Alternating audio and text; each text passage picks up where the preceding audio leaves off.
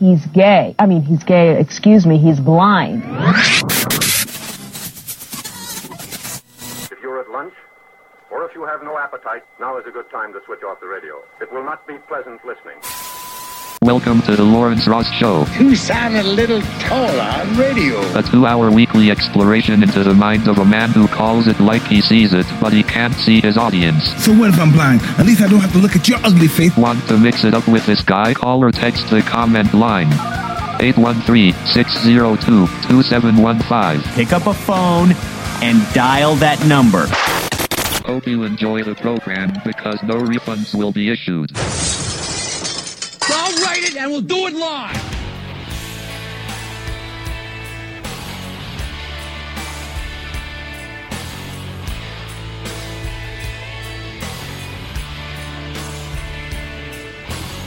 I took a course in hallelujah. I went to night school forty blues. The Lawrence Ross Show. What is happening, everybody? Thank you so much for tuning in. May seventh, twenty twenty-one. A lot of ground to cover. Would love to hear from you tonight. eight one three, six zero two, two seven one five. And one random participant will receive free merchandise. But first, as is tradition, love that hound dog.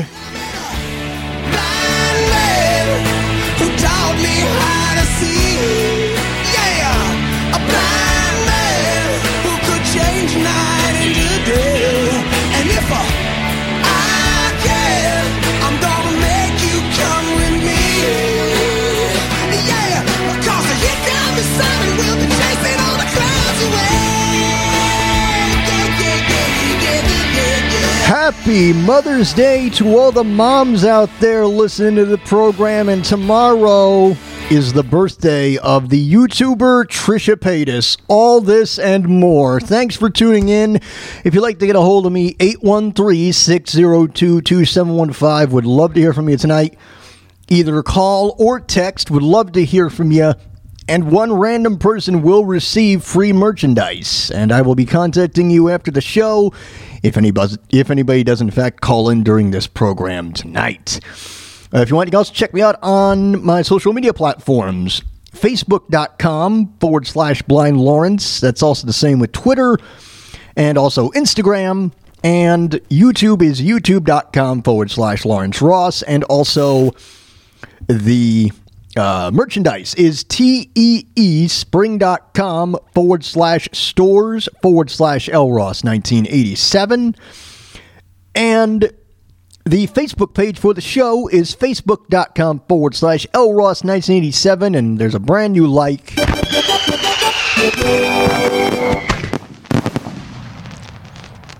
Thank you to Andorra Darling for liking the page.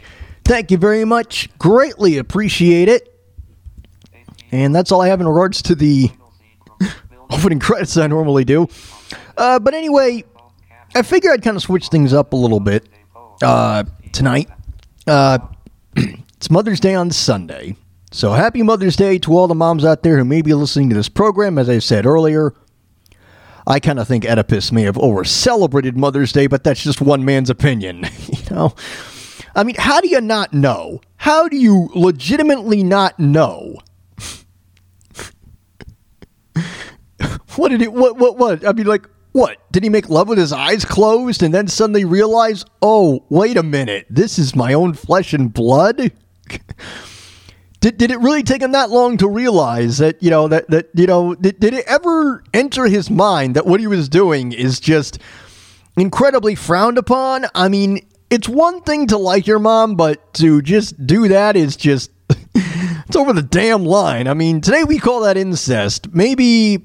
I don't know, a thousand years or so ago, whatever it was, it meant uh, rightful place of ownership of this, that, and the other, and storming a castle. I don't know. I don't know all the, uh, I don't know all that stuff. But, uh, but I wrote a, uh, I wrote a little poem last night about Mother's Day, and I haven't really read through it all that much. So if it sounds kind of meh of me reading it, well, so be it. But anyway, this is a short little poem about Mother's Day. If it wasn't for our mothers... Uh, wait. Okay. Take two. If it wasn't for our mothers, we wouldn't have been granted the gift of birth. We say thank you, Mom, for letting us travel the earth. They bring us love. They bring us great joy. They give us shelter, food, and toys. They teach their girls to braid their hair. And they sometimes have to say to their boys, "Would you turn down that noise?" If you have a daughter or a son, no matter the years, a mother's job is never done. Thank you, ladies and gentlemen. Thank you. Thank you. Thank you. Thank you. Wow! Wow, I didn't know you were a hippie. On Mike, Stewie. Yes, I didn't know you were a hippie. Well, I wouldn't say that I'm a hippie. Well, you can look like one. What, what do you mean I look like a hippie? Your hair's getting a little long. Your beard's looking just... I don't know what it looks like, man. But for the people out there listening to this program, be grateful that this is radio, because you can't see what it looks like. You don't look all that good, especially with that, I don't know if it looks like a burnt nest, uh, rat's nest or whatever, but it uh, it's it's not a good look. And guess what? The girls don't like it. Oh, shut up. The girls don't like it. Hey, man. Uh, don't don't don't don't don't you have uh, uh don't you have something in regards to uh uh, uh Mother's Day, Stewie? Uh uh uh uh. Where, where's where's that uh, where, where's that one thing you once sent to uh, Lois? Oh oh oh! I got it right here. Uh, this is from uh, season two, episode eight. This is I Am Peter, Hear Me Roar. This is a little excerpt from that episode. So this this this is your kind of uh this this is your idea for uh, Mother's Day, uh, Stewie. Well, no, it's not an idea. It's just it's just well well. I'm looking at your screen. It says Stewie Griffin hyphen not a toaster. What what the hell does that mean? Oh well, let's find out. I come bearing a gift. I'll give you a hint. It's in my diaper, and it's not a toaster. Yes. Very funny, Stewie. Very, very, very, very cute. Very cute. Yeah, you're welcome, man. Yeah. Uh, anything else? Yeah, hey, man, uh, just uh, tell these other guys uh, on the couch that uh, they're holding up all the nachos. Yeah, okay, yeah. Uh, yeah. All right, sure. I'll get right on it. Uh, one more Mother's Day related thing I wanted to play, and I forgot just how freaky this was. This is the final scene from the movie Psycho. This is the last scene. This is uh, the scene where... okay, well, just to give you a little backstory in regards to Norman Bates. Norman Bates, there never was a Norman Bates, but he was based off of several... Uh, he, he was mainly based off of this guy, Ed Gein. He was known as... Uh, Oh, dang it. Oh, what was he known as? Ed Gein, he was... Oh, Leather... No, no, no. Um, the... Uh, the... Oh, d- oh, what the heck was his dang alias? Oh, it is going to drive me crazy. Uh, hold on for just... hold on a minute, ladies and gentlemen. I, I, I gotta... I, I gotta... Hold on. I gotta take a little bit of a... Br- hold on. I got to put this on hold real quick. I, I got to do some quick research because I forget.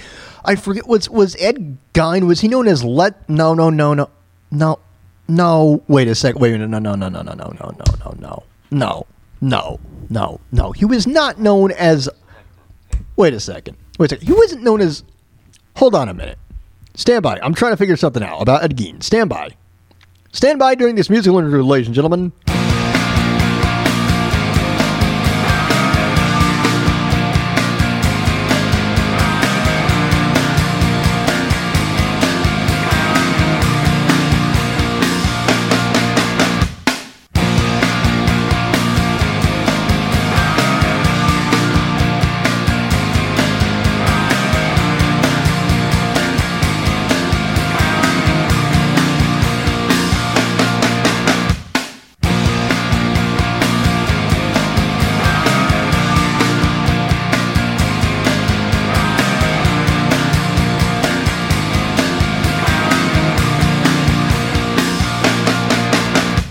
Okay. Uh, all right. So Ed Gein or Gein. Okay.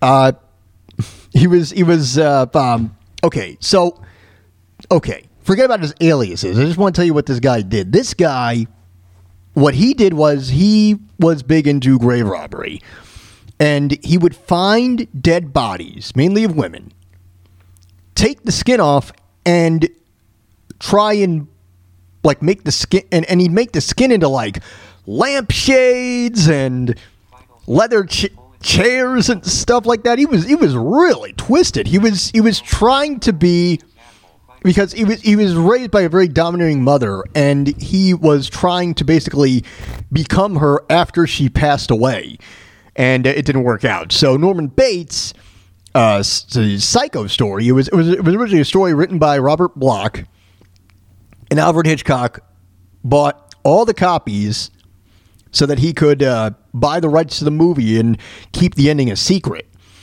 So it's the end of the movie, and Norman Bates has just been found out as the killer, and basically no, and, and, and basically his whole thing of it was the mom, that whole thing is up. That that that's over. That's not happening. So here now is the final scene from Psycho, and I uh, and when I was pulling this yesterday, I forgot just how frightening the the I forget just how a how frightening the music is, but also how important it is to have as this monologue plays. So. Yeah, I know it's very demented, me playing this the Sunday before Mother's Day, but hey, look, it's just part of life, man. It's part of uh, the phenomenon, part of the zeitgeist, the zeitgeist, part of the uh, the pop culture. So here we go from nineteen sixty. Good evening. It's sad when a mother has to speak the words that condemn her own son, but I couldn't allow them to believe that I would commit murder. They'll put him away now. As I should have, years ago. He was always bad. And in the end, he intended to tell them I killed those girls and that man. As if I could do anything except just sit and stare, like one of his stuffed birds. Well, they know I can't even move a finger, and I won't. I'll just sit here and be quiet, just in case they do suspect me. They're probably watching me. Well, let them. Let them see what kind of a person I am. I'm not even going to swat that fly. I hope they are watching. They'll see. They'll see and they'll know. And they'll say, why, she wouldn't even harm a fly.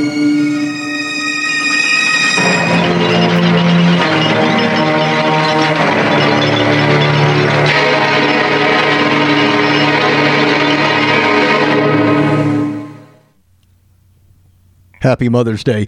Lawrence Ross Show, eight one three, six oh two, two seven one five. Would love to hear from you this beautiful Friday evening. I got I got some free merchandise for anybody who calls it. Well, not anybody who calls in.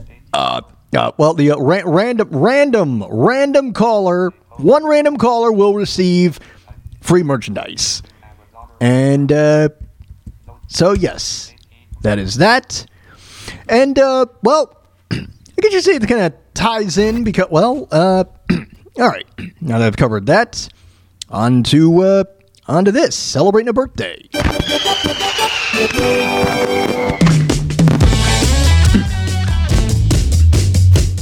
A very, very happy birthday.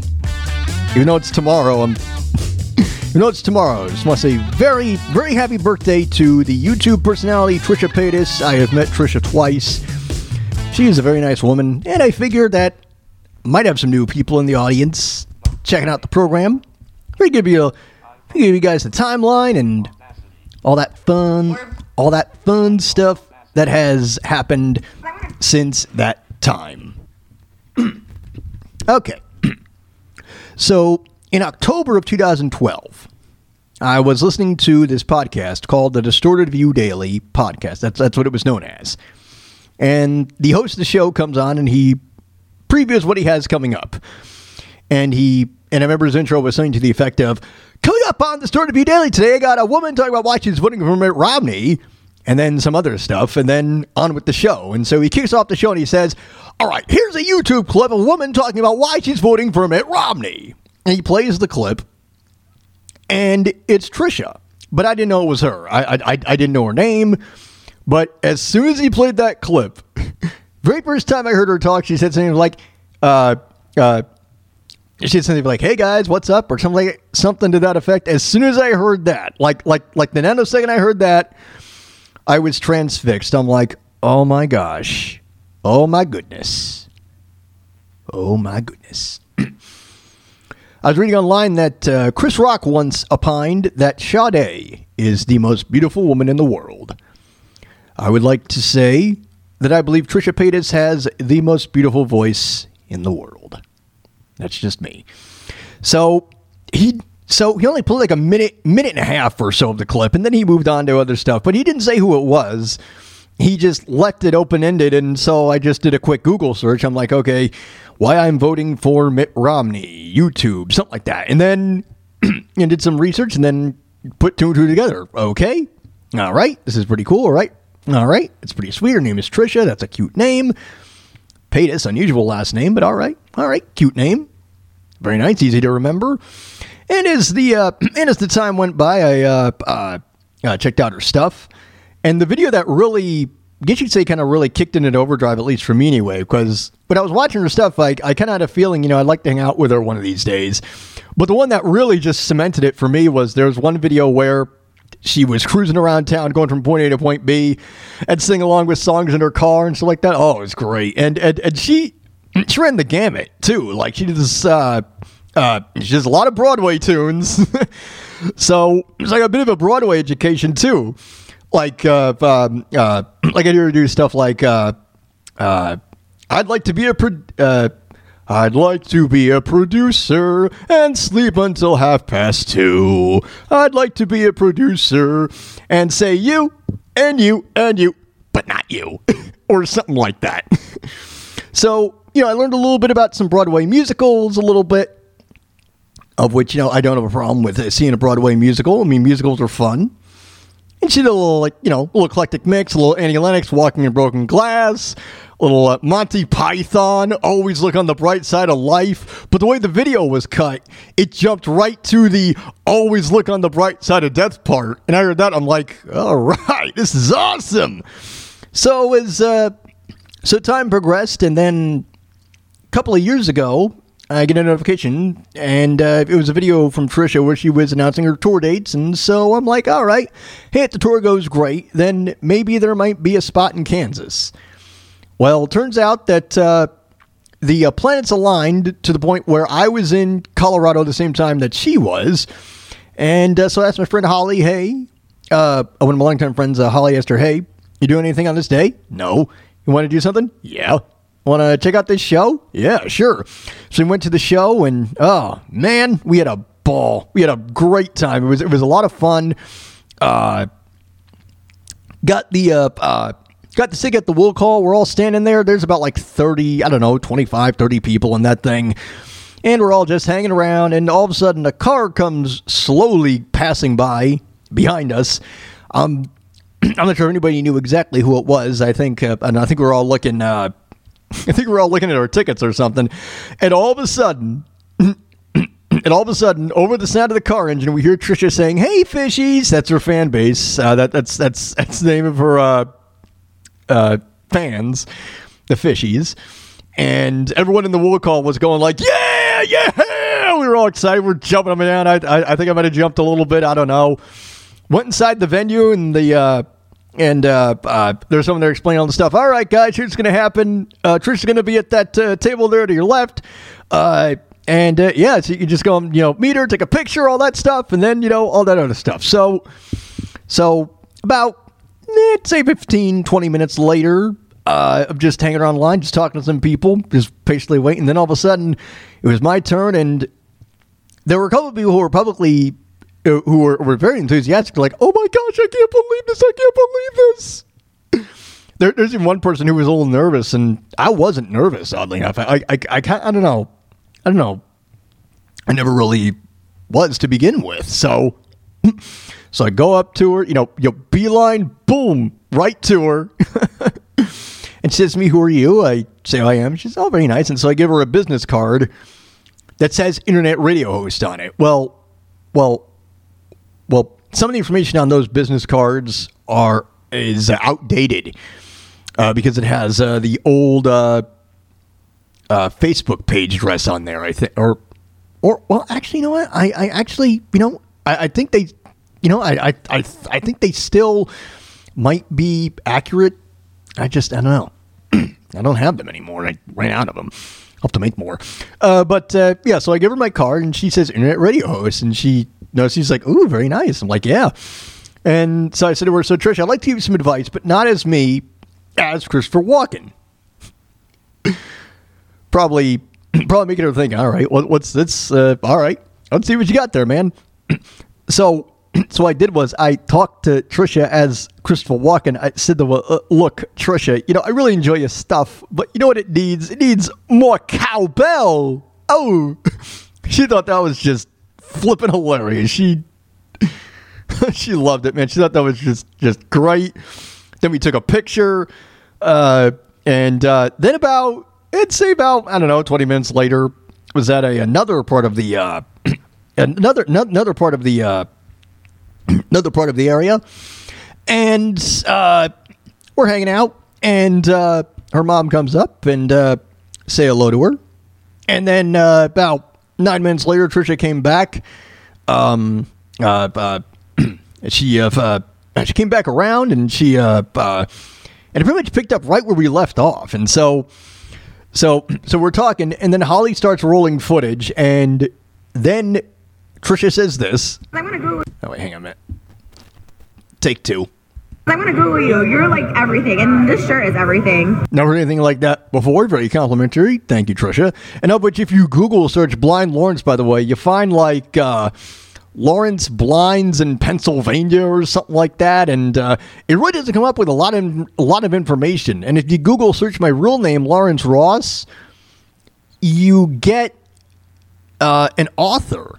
An author who's written a lot of books, so that's and it's got the same spelling and everything. It's it's it's pretty dang cool. So Trisha and I were talking to her a little bit more. I did a couple more impressions for her. I did uh, some uh, Family Guy uh, stuff, and she loved that. And then before we uh, parted ways, she said to me, "I'm so gonna follow you on Twitter, and uh, you know, because uh, you're like everything, man." I'm like, "Oh, thank you very much." And so a few months later, I get the notification, ding. Trisha Paytas is following you on Twitter. I'm like, all right, awesome. That's pretty sweet. Uh, and so so then the show happened uh, in Denver, Colorado. Great time. And it's about, here we are about fifty-five minutes into the show. The Q and A is just wrapping up. And then this happened. We're going to wrap up with one more question down Lawrence. here. Got Lawrence down here. Yeah. Back in twenty twelve, you were on America's Got Talent. What was it like when you met the great Howard Stern? Like, translate what I said there if there's too much noise in the background. What I said after the Howard Stern part was, hey now, Baba Booey to y'all. Uh, it's, you know, it's it's like, hey, I mean, like, my philosophy is, hey, look, if, if I'm going to pay homage to the man, I might as well throw in a couple of lines from the program, you know. And so Trisha thought it was great, you know, audience loved it. I actually talked to somebody who was at the show, uh, like, the uh, uh, the following day. Uh, we became friends on social media, and we were just reflecting on the show. And I said, yeah, um, uh, uh, yeah, I was the guy who was uh, part of the uh, Q and A. Uh, uh, uh, not sure if you noticed. And then she went back with, oh, that was you, huh? And I'm like, yep. And they're like, and she was like, oh yeah, that was awesome, man. So yeah. And, uh, and, and Trisha was on America's Got Talent. She didn't get the prize, but, uh, but for the gatherers, it, it's, it seemed like a good time, but, uh, uh, uh, but Trisha has said that, uh, uh, I think she was in a total blackout when it happened. Like, like, Like she did it, but she couldn't like remember like it like ever like like like happening in like real time. It's really it's really it's really strange how things are. But anyway, uh, getting back to this, uh, this is this is this is where uh, um uh anyway. Blind Lawrence, by the way, he has an internet radio show. He is blind, and his name is Blind Lawrence, and I love it. It's his Twitter handle, so he's everything. Um, I love you. Um, you're everything. He's good at impressions. I met him before the show. Uh, he's just so great. uh, so that was really sweet. That was really sweet of you, Trisha. And I forgot that she said I love you in the middle of that, too.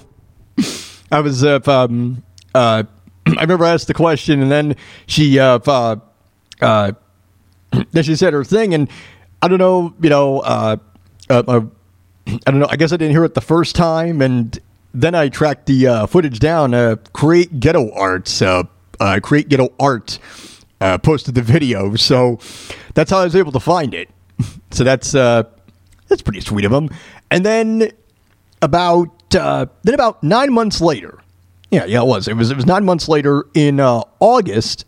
She was appearing in Kansas, so I got my ticket. And uh, so the night before, I go on Twitter and I say going to see, and I put the word "see" in quotation marks. Ha ha, real funny. And uh, so I, I, I, I put you know I, I, I put you know I say going to see. At Trisha Paytas tomorrow in Kansas. Here's what it was like when we first met, and then I posted the uh, the fir- the picture of us when we first met. And so then then my feed starts going crazy. Then all of a sudden, Trisha herself not only likes the tweet, but she quotes it and she goes, "Oh my gosh, you're coming!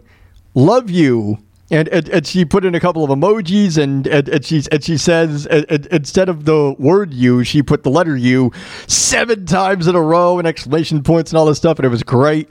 And then, and, the, and then, and then the next day, I'm hanging out in the lobby, just uh, hanging out. Then, uh, then some folks start filing in, and then, and then I'm just, and then I'm just, I'm just, I'm just walking around, just talking to people. And someone says, and someone says to me, "Hey, Lawrence, go over here, man. Let's get a picture." I'm like, "All right, fantastic. How'd you get my name?" And they go, "Oh, oh, we we saw we we saw, saw the thing Trisha posted on Twitter last night." I'm like, "All right, awesome, man. That's pretty sweet."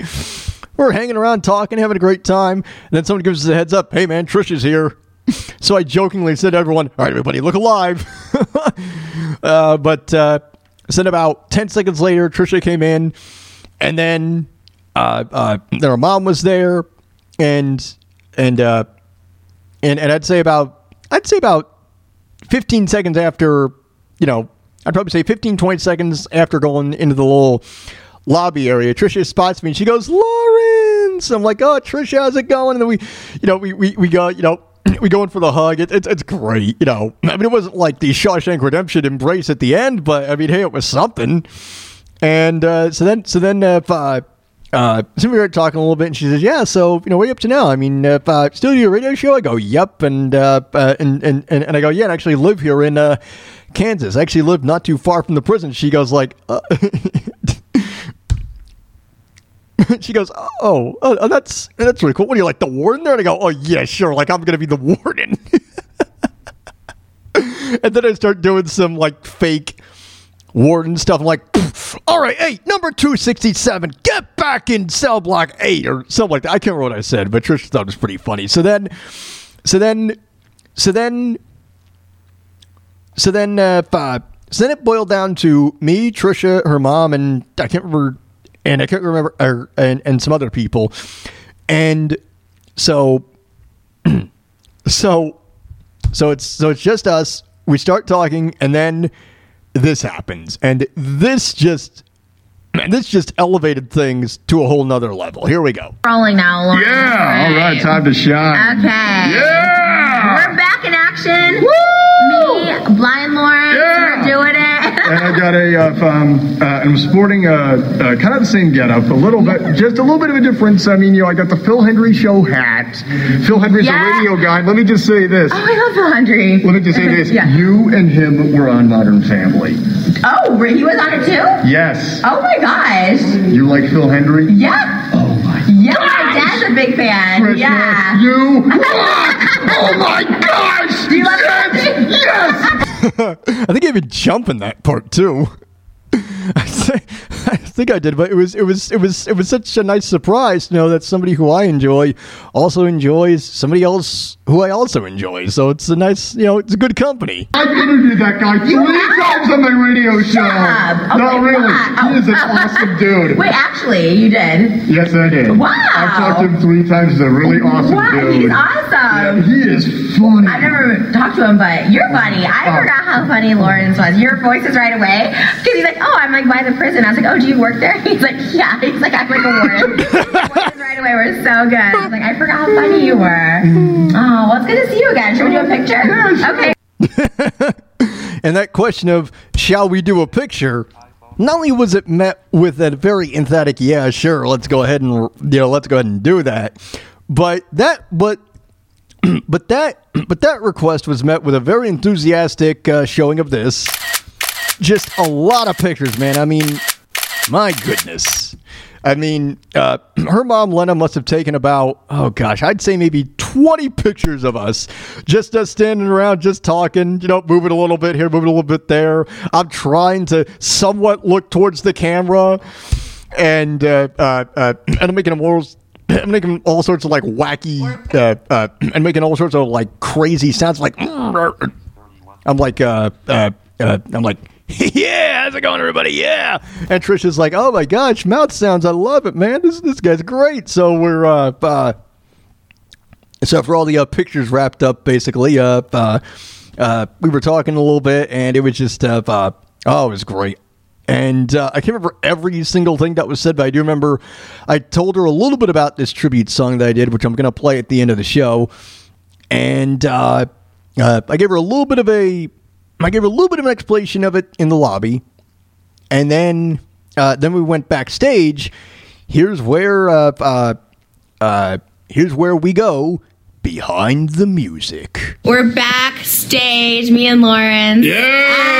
Uh, I took over his vlog. I was like, you need to vlog more. I need that promo on your channel. Hey, by all means, take over. Okay, and he says he performs, so I'm like, oh my god, we Years need to perform ago. together. Uh, yeah! Do you sing? Uh, somewhat. I did write a song for you. I know! I'm so excited to see this song! Oh, yeah, yeah. Is it long? Is it like a full song? Uh, it's three minutes, thirty-six seconds. Wow! Is it on iTunes? Uh, no, it's not. I don't know how to do that yet, but... Uh, oh, I'll tell you, it's so easy. It's actually oh. so simple. Well, actually, well, well, technically now it sort of somewhat is. I mean, it's available for free, but you got to listen to one of the episodes, check it out.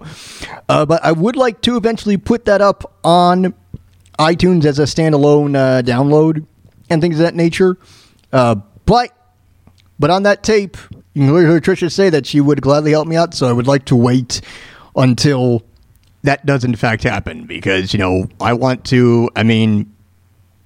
I mean, if she said, I mean, if she said that she'd like to help me out, well, then I'd like to, uh, you know, give her the opportunity to be able to do that. So here we go. Continuing. What's it called? Uh, name of it is Trisha Paytas Tribute Song, and it's a rework. It's a reworking of a classic nineteen seventy-two, The Eagles' "Desperado." Really? Yes. Oh my gosh! It all, you know, it all kind of came together. It all kind of like, you know, it all kind of like. Uh, uh, Uh, you know, uh, I wouldn't say it wrote itself, but uh, uh, this is like behind the music. It was a um, um, after I saw the, after I saw the show in Colorado, I was I was so impressed. I'm like, I'm going to write a song, and then it's yeah. like it's like okay, you know, and then and then uh, uh, and I kind of sat on it because I wanted to, you know, make sure I had it, and then uh, and then a couple months later, I'm like, okay, uh, here we go, boom, we got it. Wow, so you're like an old soul. Yes. I love that about you. That you know the Eagles and all that stuff. We're yes. the same age, but we're like the same. We know like those old like oh old school rock bands. Yes. Cute. And at that time, uh, at that time, uh, I think we were the same age. Hang on, let me think. Let's see, twenty nineteen. Let's see, August. Uh, let's see, I was thirty-one. Yep, yep, yep, uh, yep, yep, yep. We were the same age around that time. Anyway, so so stay tuned, ladies and gentlemen. Uh, uh, I'm going to be saying some real nice stuff about Trisha a little later on in the uh, program as well. Before before before I play the tribute song at the end. But, uh, okay. Now, ladies and gentlemen, like to, uh, all right. Now, ladies and gentlemen, I want to uh, talk about, uh, well, just to give you a little, uh, uh, just give you a personal recap here. So, Friday night, just hung out and checked out the uh, show. And then, uh, Saturday morning at about, let's say, nine o'clock, I got a uh, phone call from a woman named Patty. Don't get too excited, folks, because Patty... is is a Jehovah's Witness. We are now to the point where Jehovah's Witnesses don't come by your door anymore, I guess, because of the pandemic. But now they are randomly calling you to give you their spiel. Let me just say this.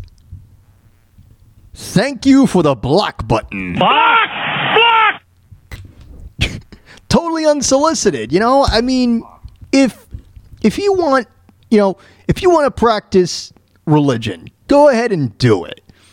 Just do not be the kind that will force your beliefs down everybody else's throats. I don't know how this individual got my number, but it's just it's it's very it's it's it's it's very it's very disturbing to know that these people are now able to, you know, do this sort of thing. You know, they get your number, this, that, and the other. It's it's crazy. I don't know how they got my number. I frankly don't want to know. I really, really don't want to know now that I think about it. Uh, so, yeah. And then uh, Sunday was laundry day, and uh, work was work, really. Not all that much else to say about that. All right.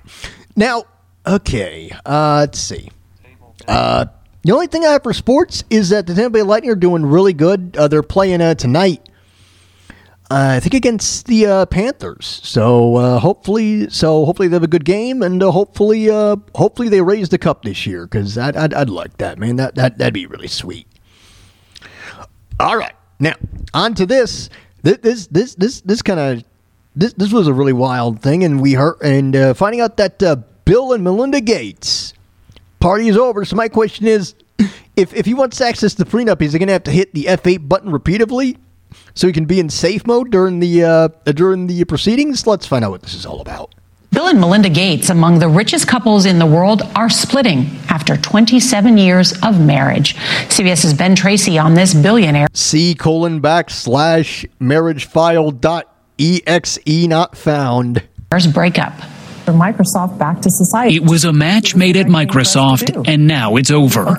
In a statement on Twitter today, Bill and Melinda Gates said, after a great deal of thought and a lot of work on our relationship, we have made the decision to end our marriage. The couple first met when Melinda Gates was a marketing manager at Microsoft, the company Bill Gates co-founded. I could sense that he was a bit interested, and uh, but it took, him, it took him quite a few months before he finally asked me out. The couple have three children, and for the past two decades have been a powerful force in philanthropy, giving away more than fifty billion dollars. Ooh. It became something that, you know, we get to do together. We're, uh, you know, partners uh, in crime. In two thousand, they started the Bill and Melinda Gates Foundation to address issues of poverty and disease around the world. Which is kind of wild, because I saw something that said Bill Gates has a house that was built in nineteen ninety-five, and he's got like a thing to where like he can control the temperature in every room. He has all these like pads and all these push button technology and stuff like that, stuff that no one has, stuff that nobody has, and probably won't have probably for, I don't know, maybe another forty, fifty years maybe. I mean, that that's that's that's that's that's that's that's real that's really that's pretty dang incredible. But I can only imagine how much energy that's gonna waste, you know? I mean, you know, there, there's a downside. More recently, Bill Gates has shifted his focus to tackling climate change. In their statement, the couple says, we will continue our work together at the foundation, but we no longer believe we can grow together as a couple in this next phase of our lives. Oh, this comes just two years dang. after another billionaire tech titan, Amazon C E O Jeff Bezos, announced his split from his wife of twenty-five years, Mackenzie. I wonder, I wonder, if, I wonder if Jeff Bezos, I wonder, I wonder if he, I wonder if he had to call his his ex-wife a couple of times if he was like out and about, if he had to call her up and say, hey honey, just let you know, uh oh wait, hang on a second, how am I getting the phone effect here, stand by. What if you ever called his wife on the road and said something effective like, uh hey honey, uh just to let you know, there's going to be a drone coming by between the hours of three and five p.m. uh I used a two-day shipping, uh I want the Chinette set, and I want the golden plates from the Franklin Mint, and I want the silver replica of David Bowie. Thanks.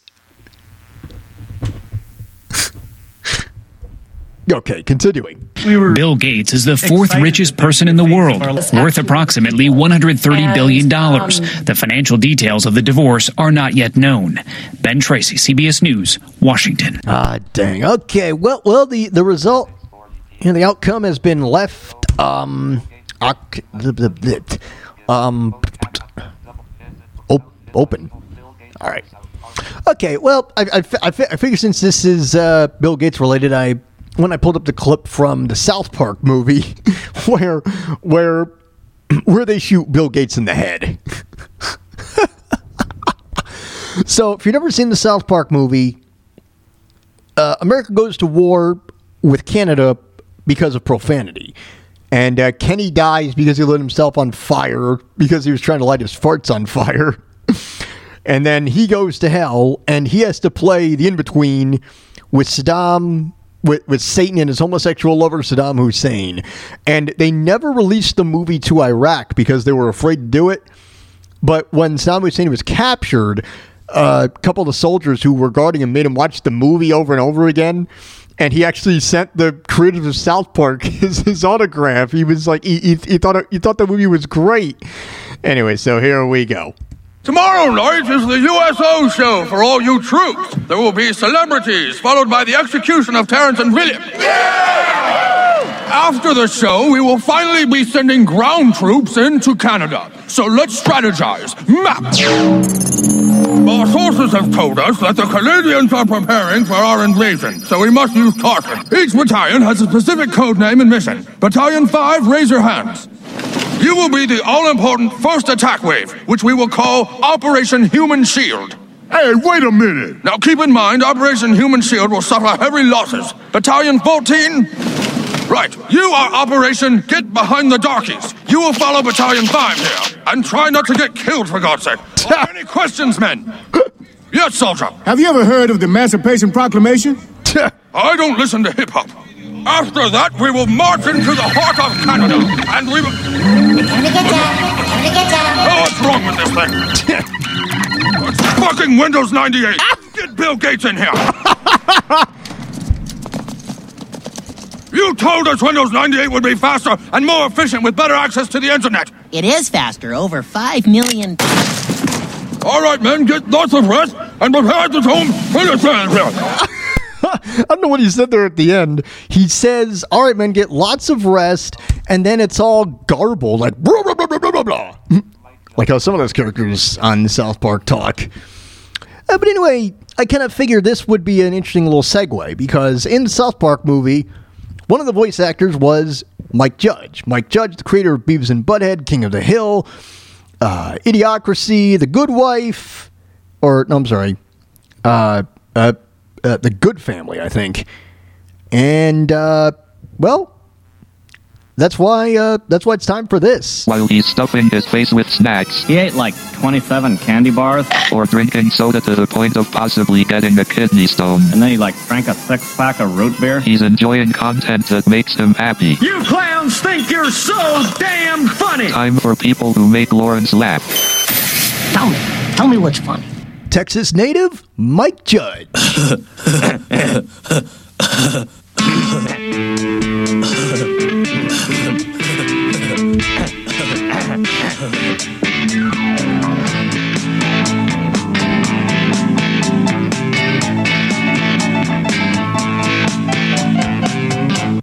right, so here we go. So Mike Judge. The reason why Mike Judge makes me laugh, man, I mean, he is just incredibly talented. I mean... The voices he did on Beavis and Butt-Head, he did not just do Beavis and Butt-Head. He did not just do, this sucks. uh, hey, Beavis, this is pretty cool. Uh, I think you, like, need to, like, change your underpants or something. You butt wipe. Yeah, really. This sucks. Yeah, he also uh, um, he he did some other voices, and well, here's here's just this this this is this is a, this is a little this is a little montage I put together of some of my favorite clips uh, from from from just uh, various uh, things Mike Judge has done over the years. So here's uh, let's let's let's enjoy some of this together, folks. We all need to laugh. So in this so in this in this segment in this is in this episode, uh, it's called No Laughing because the guys laugh so damn much. And in this this scene, they're in Spanish class. Bueno, recuerdan por favor, clase. Siempre contestan en español. I think he said good. Uh, I think he said something to the effect of, uh, uh, Class, repeat a sentence in Spanish, please, or something like that. Uh, or recite a sentence in Spanish, please. Bueno. Señor Butthead, ¿cómo es Juan? Uh, burritos? And you notice that Butthead sounds totally different from what he sounds like today. Because it was kind of like, it's kind of like when you watch old episodes of The Simpsons, Homer kind of sounds like this. Let's go get some frosty chocolate milkshakes, boy. Boy. Now he sounds like this. Yo. Got a donuts. Oh, this is one of the worst days ever. Continuing. No, no, no. ¿Cómo es Juan? ¿Cómo es Juan? Uh, guacamole. No, no. Señor Vives. ¿Cómo es Juan?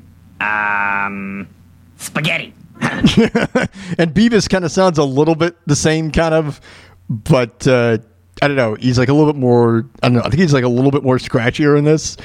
But as uh, but as time goes on, he, he kind of like um like sound like this or something. That's pretty cool. Continuing. Spaghetti. Spaghetti. That's Italian, you moron. Damn it, you idiots have been in this class for almost a whole school year, and the only Spanish you know is what you learned at Taco Bell.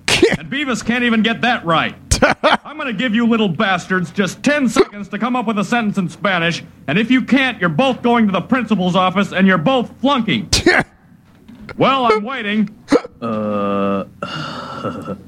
Uh...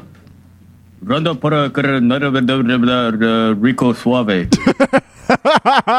Principal's office now. Oh, that's great. That's great. Oh man. And uh yeah, so on and on the episode goes. And so so it's to the point where where they're where they're in uh where, where they're in uh well in, in this in this scene in, in this in this scene right here. So So they they're on thin ice, and so the principal says, "All right, I'm going to suspend you guys because you guys keep laughing so damn much." And then they celebrate that, and then he says, "No wait, I got a better idea." So he sticks them in Buzzcut's class. Mister Buzzcut is one of their instructors who just hates them, hate, who just hate, who just hates these guys, and he just loves to psychologically torture them. And in this this we we ter- it well it, it explains itself nicely. This this is Beavis and Butthead in a sexual education class. I mean, I mean, it's, I mean, it, well, here we go. What the heck? Why's it not playing? Beavis there we go. Butthead. There we go. I understand Mister McVicker has made a little arrangement with you guys. Yeah, a little probation. You see, class, Beavis and Butthead here are not allowed to laugh for a whole week.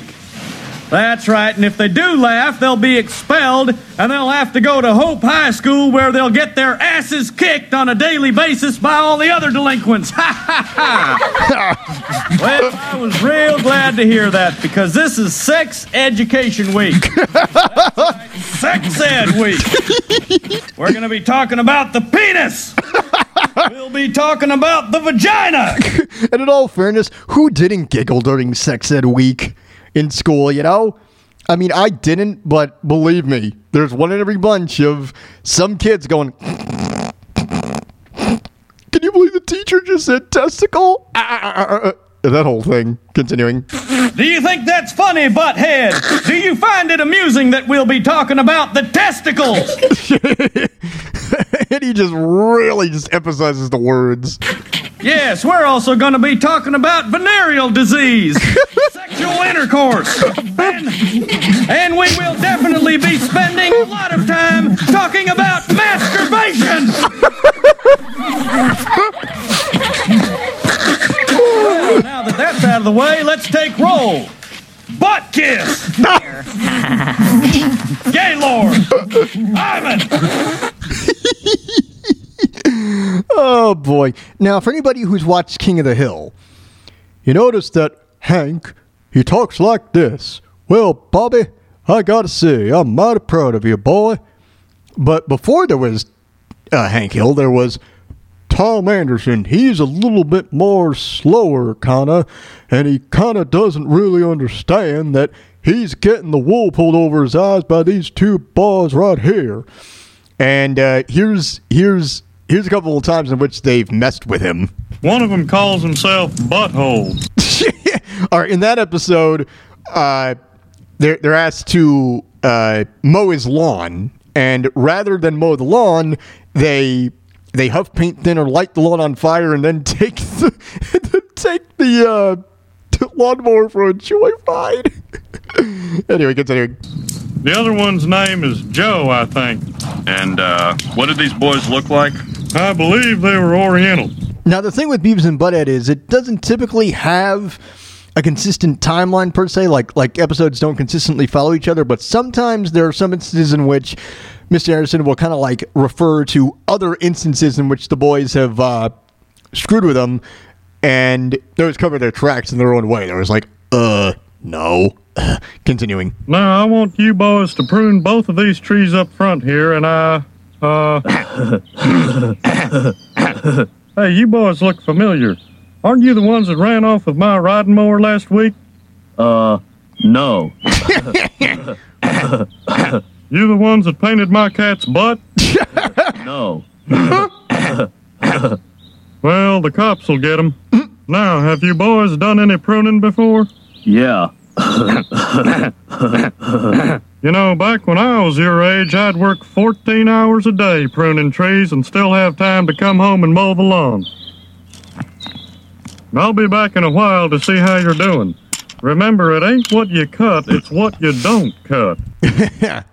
So, as the show would go on, uh, it would generate a lot of fandom, but also a lot of controversy. And here's an instance in which uh, they incorporate Uh, something that happened in Congress into the show. Here's what it was like on the show. Well, I can see you boys aren't like the usual hooligans hanging around here. Like these two fellas, uh, Buff Code and Beaver. Boy, they've been nothing but trouble. Now, here is the incident in question. That that came from... There, there was there was some guy in Congress, and he was making a speech about T V violence, and it led to this. T V? And if anything, it just shows me how out of touch these political figures are. Is the most pervasive terror called a narcotic, but the truth of the matter is... Someone's laughing in the background. And we've got to acknowledge it. It's the most pervasive of parents all children see. Uh, we got this, what is it, Buff Code and Beaver or Beaver and something else. That, that, I haven't seen it. I don't watch it, but whatever it is, it was at seven o'clock. Okay, I, I, I think we got it, all right? But yeah, but if, yeah, so anyway, um, so that was the little thing they did. Uh, let's see, what's this here? Attorney General, we'll go see the chief, go see, but you good people. But the truth of the matter is, hang on, more and more violent. Speed up. Can't we do that? Not really being in violation, uh, hurting, as you and I don't want to do, the First Amendment. Okay, now here's here's one more excerpt from Beavis and Butt-Head. It's one of my favorites, and I found it on, uh, it was it was a part of uh, a video I got one year. Uh, I got a Celebrity Deathmatch compilation uh, video officially from M T V one year for Easter. And on the V H S, they have these little, they have little things to tell you what else, uh, um, what else uh, M T V has to offer in regards to home videos. And there was a clip uh, of this video called Beavis and Butt-Head Hard Cash, where it was all the episode, where it was episodes they've done uh, that involved them trying to make money. And this was an excerpt from... from one of the episodes, and it's just it's it's it's so dumb, but it's just so funny to me. Let's invent a tree. Let's invent a tree. Just based on that alone, the way Beavis just talks is just funny to me. Let's invent a tree. Okay, I, I got uh, uh, a couple more things here. Then I gotta do the uh, uh, gotta hit the uh, the break. Invent a tree. Beavis? See, we could build one out of lumber and two by fours and stuff, and then we could, like, tape some leaves. Ow! See, that way anyone who needs wood but doesn't want to cut down his own tree can just, like, buy our tree and cut it down, and then he... Ow! Why wouldn't he just go cut down his neighbor's tree, dumbass? Now, that whole excerpt wasn't on the video. There was just, there was, there was just a little, there was just a little sample of that. But... Uh, but uh, but as we all know, uh, he went on to do uh, King of the Hill, uh, Extract, uh, uh, uh, yeah, Idiocracy, and just a bunch of just great, great stuff. And, you know, uh, okay, uh, yeah, I, I th- well, actually, you know, maybe I should probably just continue, because I got some King of the Hill excerpts here. This is, this is kind of cool. But the voice of Butthead was based off of a guy who Mike Judge uh, hung out with when he was a kid. And one time, the uh, uh, this kid says to him, "Hey, you know that uh, clubhouse you got? We're going to tear it down." And Mike was like, "All right." And then the next day, he runs in the kid again. And the kid goes, "Hey, you know your clubhouse? We tore it down." And then he, and then he, and then Mike went down. He looked like, yep, sure enough, it was trash. And so that that character voice was the inspiration for Butthead, but he used it on King of the Hill in this episode, in season one, episode two. "Hey, Bobby, your mom's going to teach sex ed." "Yeah, I know." "We're going to get to see her boobs." Oh, geez. Oh, what's this here? Yeah, man. Oh, oh, okay. All right, all right, cool. Okay, uh, speaking of Beavis and Butthead, um, the uh, the character Boomhauer on King of the Hill was based off of this guy called M T V one time, and he left a message, and you could barely understand him. And the message went something like this.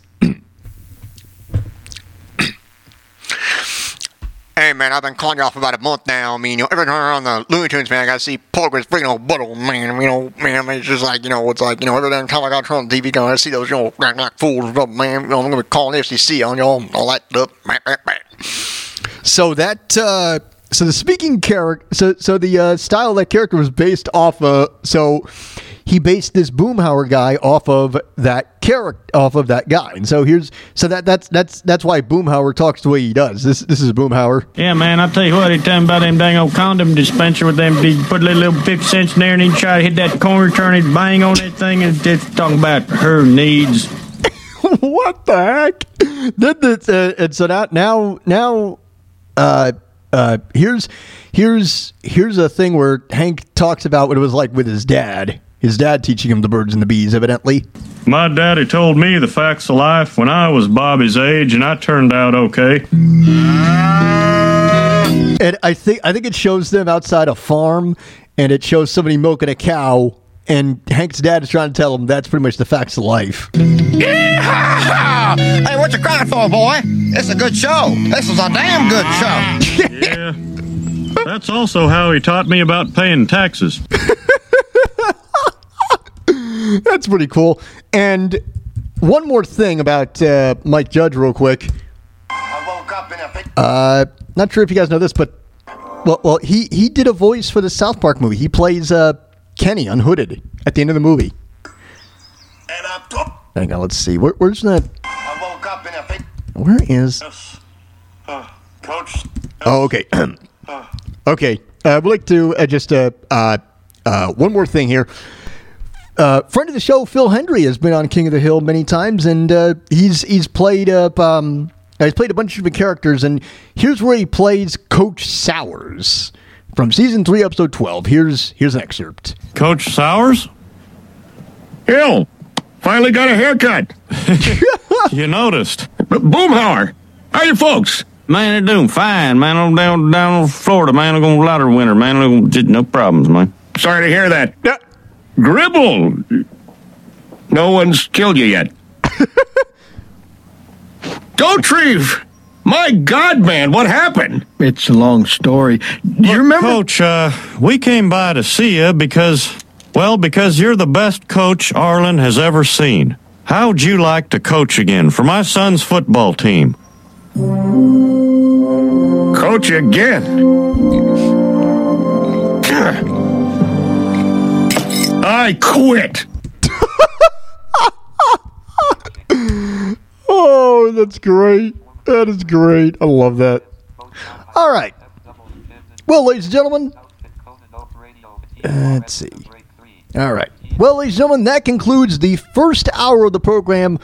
Keep it here, because on the other side, I got a thing about facts about the Hindenburg. I got a little thing about Conan O'Brien. And there's time, radio history, and some other stuff. But uh, anyway, thanks for tuning in. This is the Lawrence Ross Show on T F fifty-two dot com, radio chaos dot net, and podcastable on iTunes, Spotify, and Google. Back after this. Thank you for listening, everybody. Are you ready? And now a message for any and all social justice warriors who may have accidentally landed on this program. I suggest you get your pathetic, weak-willed little butt out of here now! The Lawrence Ross Show will return after this.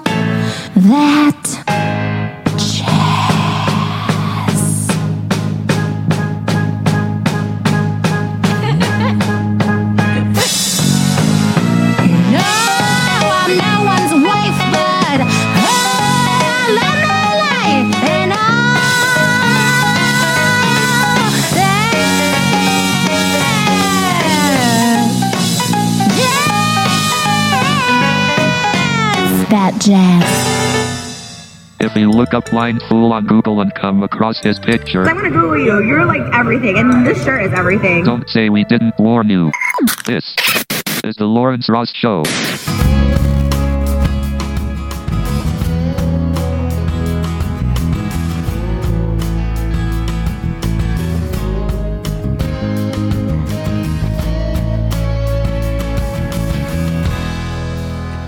The Lawrence Ross Show. How's it going, everybody? Thank you for tuning in. That was Trisha's version of All That Jazz. She did a great job with that, by the way. Here's some Stone Temple Pilots. Breathe in on a Sunday afternoon of all I've read between the lines. You lies down here now. Yeah! For the longest time, I had no idea what the song was called. Like, I listened to the song on the radio, and the, the, the guy on the radio would never say what it was. And then years later, I find out Interstate Love Song? That's what it's called? Sheesh. I mean, it's a good tune and all. Ah, dang it. Too early. You're premature even singing that shit. Breathing on a southern train only yesterday. You lie. Promises things I seem to be. Okay, I think I've screwed that one up. Nine Ways to Sunday. I think I've embarrassed myself enough with that, with that one. Maybe I'll, I don't know. You should probably practice it for karaoke one of these nights. I don't know. Uh, all right, let's see. All right, uh, eight one three, six oh two, two seven one five. You may have noticed uh, some tweaking I've done with uh, some of the intros and uh, some some of the promos and stuff on this program. Uh, I just uh, I just I decided just to make uh, make some new stuff this week, and I I, I kind of figured that with the drop of Mel Gibson saying you need a fucking doctor. I mean, right at the top of the show, after saying to someone, try and call, you know, I'd love to hear from you. But then it's juxtaposed by the uh, Mel Gibson drop. It's, I don't know, it it uh, it, it, se- it se- seems a little too authoritative, so I had to re- so I got to really back it down. And so maybe only only be aggressive when I need to be. So that that's why I did that one pertaining to these social justice warriors. And the one that I made, uh, the one of... Well, about the blind fool, I just I, I came up with that one last night, and I decided to use uh, the music in the background is "I Can't See Your Face in My Mind" by The Doors, which is off of their Strange Days album. I can't see your face in my mind. All right, what's this doing? Uh, what's this here? Florida wildlife official. Oh, okay, yeah, yeah, oh, yeah. These, these, these. You know, you often, you often hear about these people, and these people are such dang fools, man. Taking animals out, you know, taking animals out of their natural habitat so they can pose pictures with them. It's like, what are you guys trying to do? Are you guys trying to get yourselves in trouble? And you know, anyway, because uh, anyway, let's let's see what this is all about. Florida wildlife official. And it doesn't matter if this is Florida, if this is New Jersey, if this is Alabama, if this is wherever. Pretty sure that I'm pretty sure you've had to deal with stories of this caliber. Florida wildlife officials taking action over these photos taken over the weekend showing people posing with a tiger shark. And tonight an investigation is underway. Let's bring in Fox fifteen's Jack. Well, I would hope so. And, you know, a tiger shark, I mean, look, I I don't, I don't, I don't even mess around with regular sharks. I don't want to know what a tiger shark is going to do. I don't know what a tiger shark, shark tiger shark is capable of doing, but uh, I don't want to know. Uh, should I ask Carol Baskins? I mean, did, did, did maybe, I don't know. Or uh, Joe Exotic, maybe he knows? I don't know. Cassie will live into the water with some more on this. Uh, Josh, you know, you just wonder what some people are thinking. I know a lot of people saw this picture, saw what was going on, called F W C immediately, obviously, right? Yeah, you're absolutely right. Yep. All right. I think we got it. Uh, I'm just going to skip ahead to the, uh, uh, I'm going to skip ahead to the meat and potatoes of the story here. People got sharks who people you know get along with taking taking action. It's taking floating around image There we go. Images floating around on social media reportedly show boaters capturing and posing with what appears to be a young tiger shark in the Chasawitska River. Wouldn't it just occur to these guys to maybe just, I don't know, maybe catch the tiger, you know, tiger shark and whatever, and just like, and, and then and then release it back into the wild or whatever you're supposed to do with tiger sharks? I mean, posing with it. Yeah, that's a great idea. Here's another great idea. I'm going to go to the San Diego Zoo, and I'm going to pose right next to a monkey's cage. I'm going to see what happens. That chimp's going to be totally fine. He's not going to ravage me and rip my head off. No, he's a very friendly, docile animal. Never mind, they throw their own dung at you. Anyway. Witnesses say it happened Saturday evening. We see the boat come in, and he has a, a shark. I can't tell the type or the size. Um tied off to the front of his boat. Jamie Causey was... Hey, man, hey, dude, dude, dude, what the heck, man? What the... I guess this... What do you think this is, Jaws or something? You're gonna need a bigger boat. What the hell, man? Don't be tying a shark to a boat. Come on, man. Dummy. There with her sons. She says the shark was alive and dragged to the spring. It then became a prop for photos, she says. Then all the onlookers start photographing the tiger shark, and they start tormenting it, you know, holding it up in different positions and taking pictures. Several concerned citizens called Florida Fish. Uh, guys, it's a wild animal. So I don't know what you're thinking in regards to how you think that this is going to be okay. I mean, isn't this, I mean, isn't this illegal? I think it is. You could have some sort of uh, repercussions for it. Wildlife, it's illegal to harvest tiger sharks in Florida waterways. Yep, see, there you go. Illegal to harvest. Illegal to harvest tiger sharks in Florida waterways. There you go. From the judge, I'm like, all right, here's here, here's my stance. Boom, boom, boom. You're going away for a long time. Going up the river. Out of my county, boy. F W C says it is aware of the incident and is investigating. That was definitely a concern if it got loose. Like, what's it going to do? Um, yep. I would probably have that thought even in captivity, man. I just, like, there there are certain animals that I just, I, I, I, I don't trust them. I just don't, man. I don't know what they're capable of doing, and I don't want to find out. I don't want to be on the receiving end, man. I mean, some animals, I know what they do, like skunks. I don't want to get by. I, I don't want to get hit by a skunk spray because that's just nasty. And uh, I definitely do not want to have any encounters with any possums. I had a dog growing up that encountered possums, and it it's uh, yeah, they're they're they're very frightening. Possums are very frightening looking. Even I know that. Is it going to attack people? You know what's going to happen? Yeah. Wasn't. The whole situation was just stupid to begin with. It's not the first time we've seen sharks be mistreated. Four years ago, this shark dragging footage drew outrage. Three men were originally charged in that case after the video spread online. Two were ultimately sentenced for their roles in it. Sharks. Okay, well, what about the other person? What did he get? Did he get, like, uh, probation? Did he get community service? Does he have to go to the Florida aquarium and scrub the barnacles off the fish tank? Or what the heck does he got to do? What's the The third guy doing? Hanging up art murals about wildlife conservation? What the heck's he doing?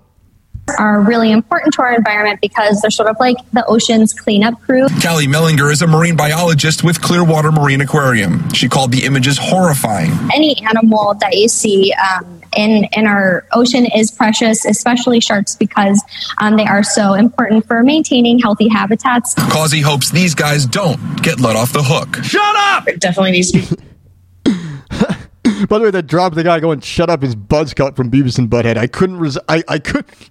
I couldn't resist throwing that in because all too often these news people think they're comedians, but they're not. Made an example of, for sure. It's sickening um, that there's people like this, that they're boasting about it. Oh, yeah. Yep. So who knows what's going to happen to these guys, but uh, it uh, doesn't look too good for them. Doesn't look too good for them. All right. Now, uh, um, on to uh, something real quick I just want to talk about real quick. Uh, Caitlyn Jenner... Uh, announced uh, run for uh, governor of California.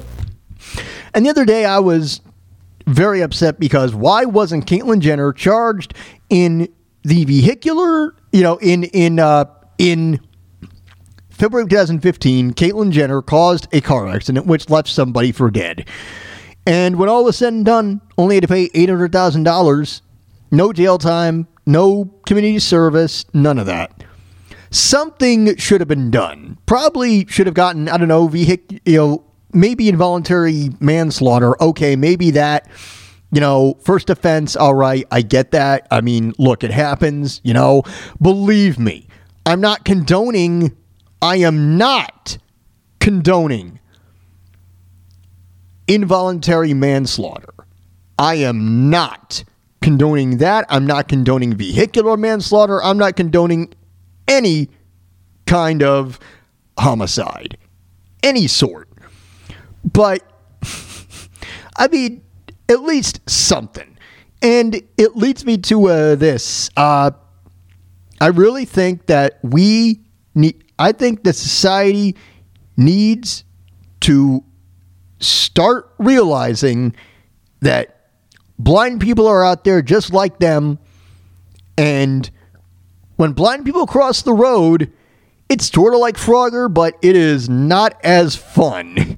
All right, our version, you know, you know, Fro- Frogger, you know, Frogger to blind people is like fatal. Pretty much, is is is pretty much fatal whenever they cross the road, because not everybody abides by the rules, unfortunately.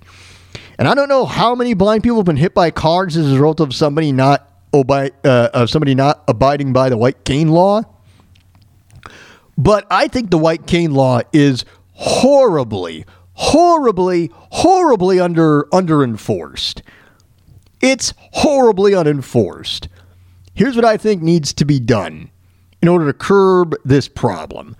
I think what we need to do is we need to have cameras at every street, uh, at every street crossing across the U S A. Now, some of you probably listening is probably thinking, "Oh gosh, this asshole wants more government in our lives. Turn this dude off now. This this is the this is the problem with America. More government? Hell no." Well, hear me out, all right? The cam- the cameras would be pointed, you know, t- towards the crosswalk, so you could clearly see somebody in focus with a cane or a seeing eye dog. The white cane law states that all motorists must stop for persons with a seeing eye dog or a cane. I think they call it a traveling stick. I honestly, you know, in fairness, I honestly don't know what the lingo is that they use, but I think they should just call it a cane. You know, call it what it is, guys. But I think that if we have all these crossroad, if we have all these street corner, if we have all these crosswalks cambered up, and someone goes by a blind person, clearly, who's, who's clearly blind, if they go by a blind person the first time, my suggestion, one hundred dollars traffic ticket. Second offense, two hundred dollars traffic ticket, and, of course, you know, and, of course, you know, and, of course, you got to show up to court for it to get your sentencing, what, what, or, or, well, actually, no, take it back, uh, two hundred dollars and show up in court to pay the ticket. Third offense, five hundred dollars, um, let's see, five hundred dollars uh, ticket, then court-mandated traffic safety classes. And fourth offense, two thousand dollars fine, six months revocation of driver's license. Fifth offense, five thousand dollars fine, permanent revocation of traffic, uh, of driver's license. Because if you're stupid enough to drive past a blind person over and over again, then you don't deserve to have a set of wheels. You have to walk everywhere now. You have to either walk everywhere or have friends drive you from point A to point B. If you're that incompetent behind the wheel, and you won't stop to, uh, um, uh, and you won't stop because you don't have compassion, well, that's on you. I know that it's not, you know, I, I, I know that we can't mandate compassion, but in this case, I think we need to make a damn exception. All right, enough of that. Enough of my ranting, which will result in nothing, of course. Um... Yesterday was uh, the anniversary of the Hindenburg disaster, and of which I have the Hindenburg audio spliced into this clip because there's a part in the video where the narrator uh, does the uh, um, uh, does his rendition of the broadcast, and it's just it's it's too. I don't know. It's a little too humorous for me. It's it's it's uh, it's a video from Weird History. Here we go. The story of the L Z one twenty-nine Hindenburg is fairly well known as part of modern history. Once the world's largest airship, the massive flying machine was one of Germany's rigid dirigible airships, colloquially known as a Zeppelin. Although they were popular war machines during World War One, the Hindenburg was actually a passenger airship making its way to Manchester Township, New Jersey, on that fateful night in nineteen thirty-seven. Oh, nice. All right, cool. All right, so, you know, it's, it's describing a little bit here. Containing sixteen large bags full of flammable hydrogen gas in its envelope. The sh- uh, uh-oh. Uh, hang on a minute. hang on. Hang, hold, hold on for just one second. Hang on. Hang on. Let me reassess something here real quick. Um, let, let, let's think about this here. A, let's see, sixteen bags of flammable hydrogen. sixteen bags of hydrogen, which is flammable. I think the best way to describe that is the ultimate in not good. Yep, no good. That's that. That's all bad, man. Nothing good can come from that. sixteen bags of f- flam. F- Why did I sound like? Uh... Why did I kind of sound like? Uh... Sylvester, or uh, you know, yeah. Why did I call it like Sylvester when I said that? Flaming bags of high, of helium, sulfur, and cicatage. That thing's gonna blow up. Because like Harry Carey, holy cow! And the Cubs win six to three against the Yankees. Containing sixteen large bags full of flammable hydrogen gas. Okay, here we go. Okay, continue where we left off. Gas in its envelope. The ship was basically a flying explosion waiting to happen. Oh, no. That's not good. As the Hindenburg made its final approach, tragedy struck. The Zeppelin caught fire, then slammed into a tower, bursting into flames, and crashed onto the landing field below. The crash of the Hindenburg led to the deaths of thirty-five of the ninety-seven passengers, including the fatality of at least one of the ground crew. And it all began with a thunderstorm. The Hindenburg's commander, Captain Max Pruss, decided to delay landing due to the storm. And when it began to pass, the ship dropped its landing ropes about one hundred eighty feet from the ground, just before the incident that ignited the fire. All right, that sounds sensible. Most witnesses saw the first flames at seven twenty-five p.m., and the fire quickly spread over the next minute, consuming the airship. Some reports say that once the airship caught fire, it took thirty-two seconds from the initial signs of distress to the subsequent crash landing. Oh, man, man, thirty-two seconds? Whew, man, that, that's, that's, that's still frightening today. But what went wrong? Whether it was a stray lightning bolt, static electricity, or even a bit of good old-fashioned anti-Nazi sabotage, the fate of the Hindenburg captured public imagination, largely thanks to the eyewitness testimony of a reporter who was present at the time, Herbert Morrison from Chicago, and disturbing footage of the disaster. By the way, I have a theory in regards to the Hindenburg. I always thought that... I'm always... I'm sticking to my belief that some klutz must have dropped his lucky strike and it just went out of control. Of course, I could be wrong. Here we go. Hydrogen on the Hindenburg was a fast-burning gas that held the ship aloft as it flew through the sky.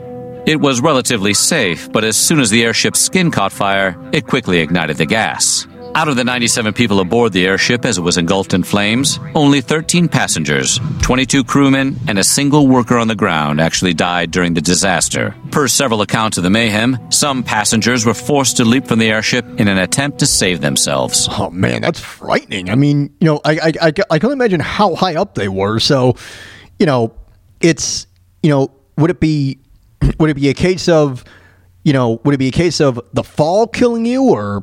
I don't know, or I don't know, or would you burn alive while you were jumping? I, I don't know. Because the ship was close to landing, they were near the ground, so some of the jumpers did survive the ordeal. All right. But again, I wonder how high up they were. Other jumpers met an untimely end when they either did not survive the jump or the burning airship landed on top of them. Oh, geez, man, there's, ouch, man. There's a double whammy. Hmm. You know, you can either you can either you can either be burned alive in this airship, or you can jump and hit the pavement, or or you might survive this one. Surprisingly, many of the casualties were not burn victims. Oh, all right. Only two unlucky people succumbed from burns. These two passengers were very likely close to the fire's origin. One survivor, Werner Doner, told People magazine a few years before he passed a harrowing account of the ordeal. As his family sat in the portside dining room to watch the landing, the airship approached the mooring mast and dropped its landing ropes. His father disappeared to another deck for a replacement roll of camera film when the fire struck. Doner told the A P, "Suddenly, the air was on fire. My mother took my brother and threw him out. She grabbed me and fell back and then threw me out. She tried to get my sister, but she was too heavy, and my mother decided to get out by the time the Zeppelin was nearly on the ground." He lost his father and sister in the disaster, but his mother survived with a broken hip. Doner was burned on his face, both hands, and down his right leg, below the knee. Oh. The nurse gave him a needle to pop his blisters once the family made it to the infirmary. Oh, jeez. Oh, that's gonna hurt. Speaking in two thousand seventeen, Doner reflected on the disaster. The internet and social media has exposed and attracted the interest of a younger generation, he said. The Hindenburg is something you don't forget. The last survivor of the Hindenburg disaster passed two years later. Well, of co- well, in all fairness... Of course, something you wouldn't forget because, you know, on fire and trying to escape. Yeah, of course, you're not going to forget that.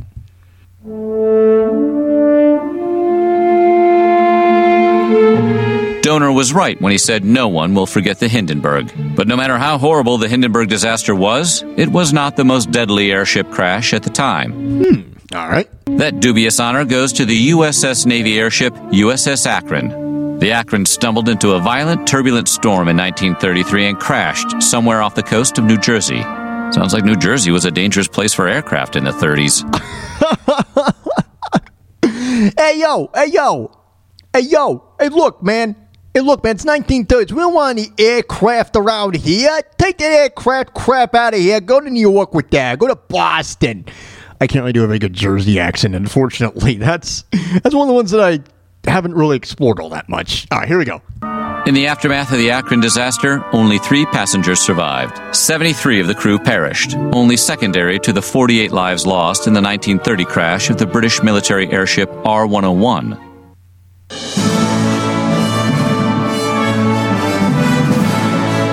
While Chicago radio station reporter Herbert Morrison is famous for his emotional first-person account of the Hindenburg disaster, Chicago residents didn't hear his recording until later that night. And after that, after that recording, that's when they stopped. That's when that's when they stopped. Pre, uh, uh, that's when they stopped pre-recording. Uh, I'm sorry, airing pre-recorded bits of information in regards to uh, big events happening.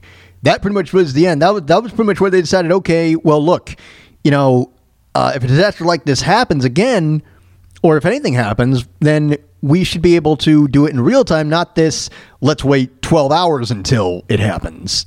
Americans nationwide didn't learn of the disaster until the following day. Morrison's amazing reporting caught the public's ear, and his audio report became a media fixture, accompanying newsreels and footage of the disaster. His comment, "Oh, the humanity," became a recognizable phrase around the world, enduring to this day.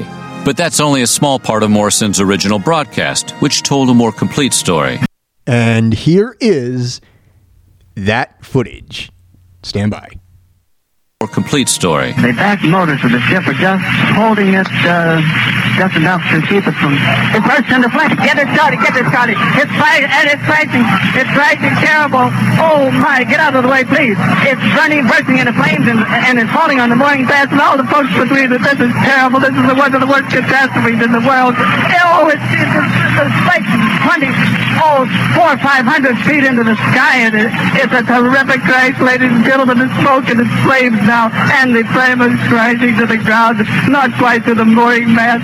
All the humanity and all the passengers speeding around it. I told you, I can't even talk to people and friends around there. It's, it's, it's, uh, oh.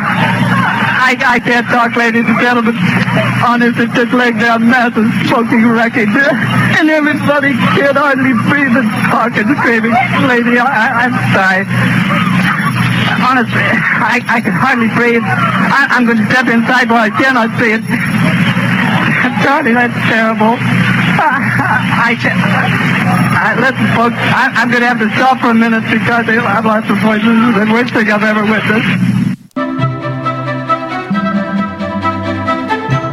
Taking a trip across the Atlantic on the Hindenburg was a costly affair. The total cost of a one-way ticket between Europe and America in nineteen thirty-six was a regal four hundred dollars, which, adjusted for inflation, comes to around seven thousand dollars.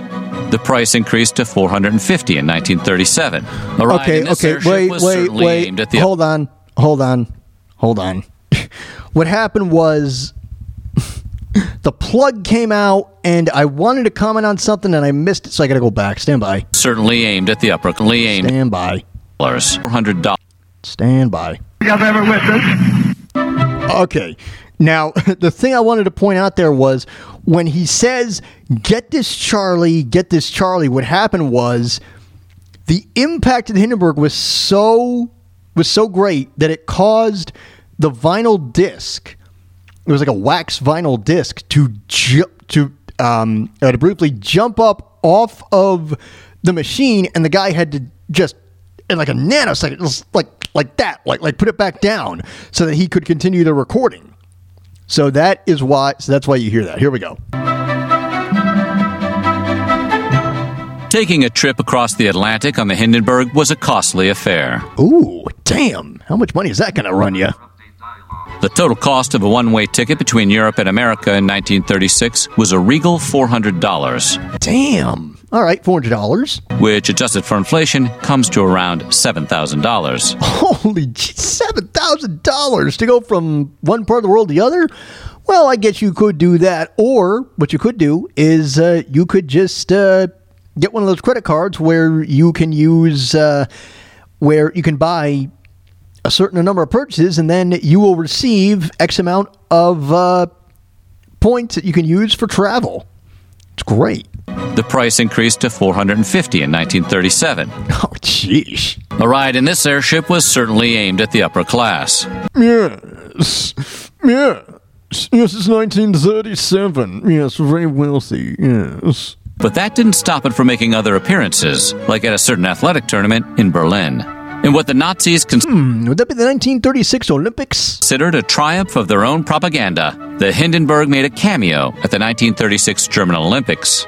Olympic Stadium spectators, along with approximately three million German citizens... I wonder if Jesse Owens saw the Hindenburg. ...citizens watched the airship travel seven hundred fifty feet above the ground during the Summer Olympics, performing a show for about an hour or so.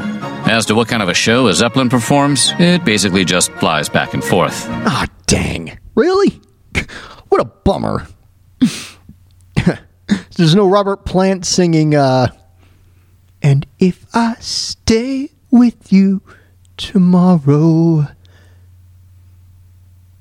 take my hand, child, come with me. To a castle I will take you. Hey, it's something to watch. In all fairness, I probably screwed the song up nine ways to Sunday. Here we go. During its first public flight in nineteen thirty-six, the airship distributed leaflets and swastika flags over the cities of Germany. Flying in formation alongside other airships at the time, the ship supported a referendum calling for the reoccupation of Rhineland, made up of a loosely defined area in western Germany along the Rhine River. Hooray, a sneak preview of World War Two! As if the weather weren't already bad that day due to the deluge of leaflets, the airship also played patriotic music and some other propaganda over its loudspeakers as it flew. In fact, Germany's Minister of Propaganda, Joseph Goebbels, wanted to name the dirigible after Hitler. Oh, yeah, great move, dude. Especially, you know, you know, in hindsight, you know, that would have been a horrible name, man. Luckily, Doctor Hugo Eckener, who was the head of the Zeppelin company at the time, was staunchly anti-that, and instead named the airship for late German President Paul von Hindenburg. Man, what a difference a name makes. What's in a name, as as the man says. On its maiden voyage that same year, a few other notable things happened. The airship crossed the Atlantic in only two and a half days. Ooh, not too bad. Pretty good speed at the time, as most ocean liners made the same journey in five. Yeah, yeah, that, that's that's something. And it held the first Catholic Mass ever to be done while traveling through the air. Huh, that's interesting. that, that, that's, that's something. Ladies and gentlemen, uh, good morning. Uh, we are going to conduct a Catholic uh, ceremony, so uh, please get your uh, please get your crackers and your water. I'm sorry, and your wine.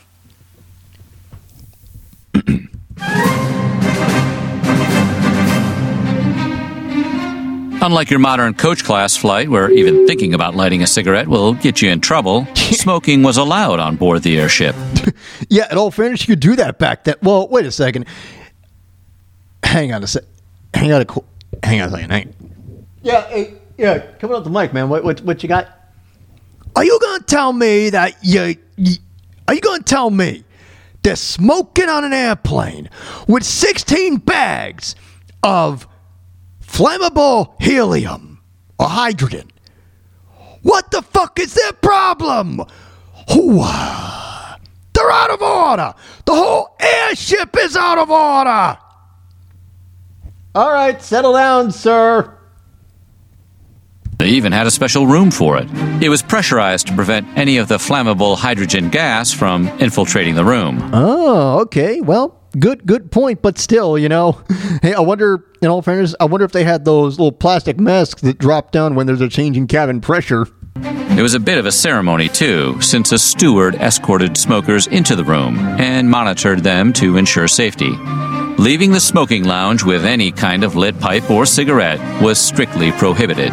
When you're riding on a ship containing seven million cubic feet of hydrogen gas, a smoking lounge probably isn't the best idea. Yeah, no kidding. That's a powder keg waiting to happen. But the airship's designers put one in anyway. Of but, they could have, you know, they easily could have, like, made another lounge, like a magazine lounge or a little radio lounge. No, not these cats. These cats want a smoking lounge. And seven million cubic feet of uh, hydrogen... Yeah, recipe for disaster, man. That's why I'm still, that's why I'm going with the somebody dropped the lucky strike. Of course, passengers weren't allowed to bring their own matches or lighters, but they could buy what they needed, including cigarettes and Cuban cigars once they were on board. Safety first.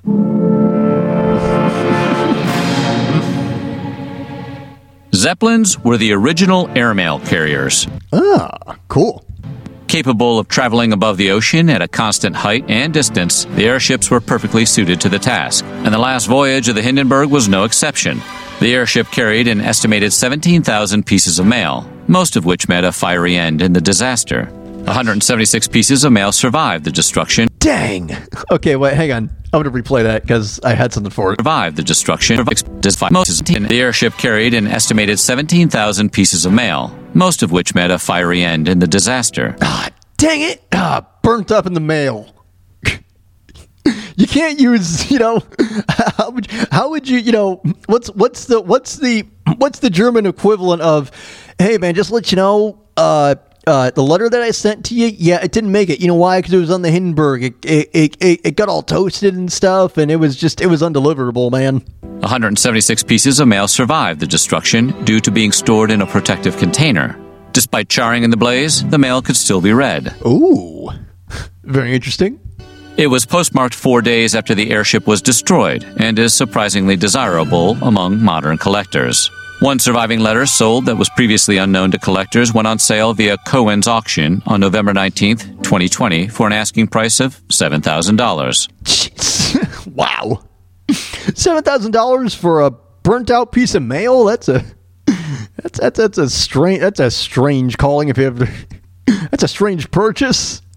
How do you explain that one to your friends if you, you know, if you collect stuff? And over here you'll see this uh, letter that some guy wrote May eleventh, nineteen thirty-seven from the Hindenburg. But it's all charred. Yeah, it's cool. What?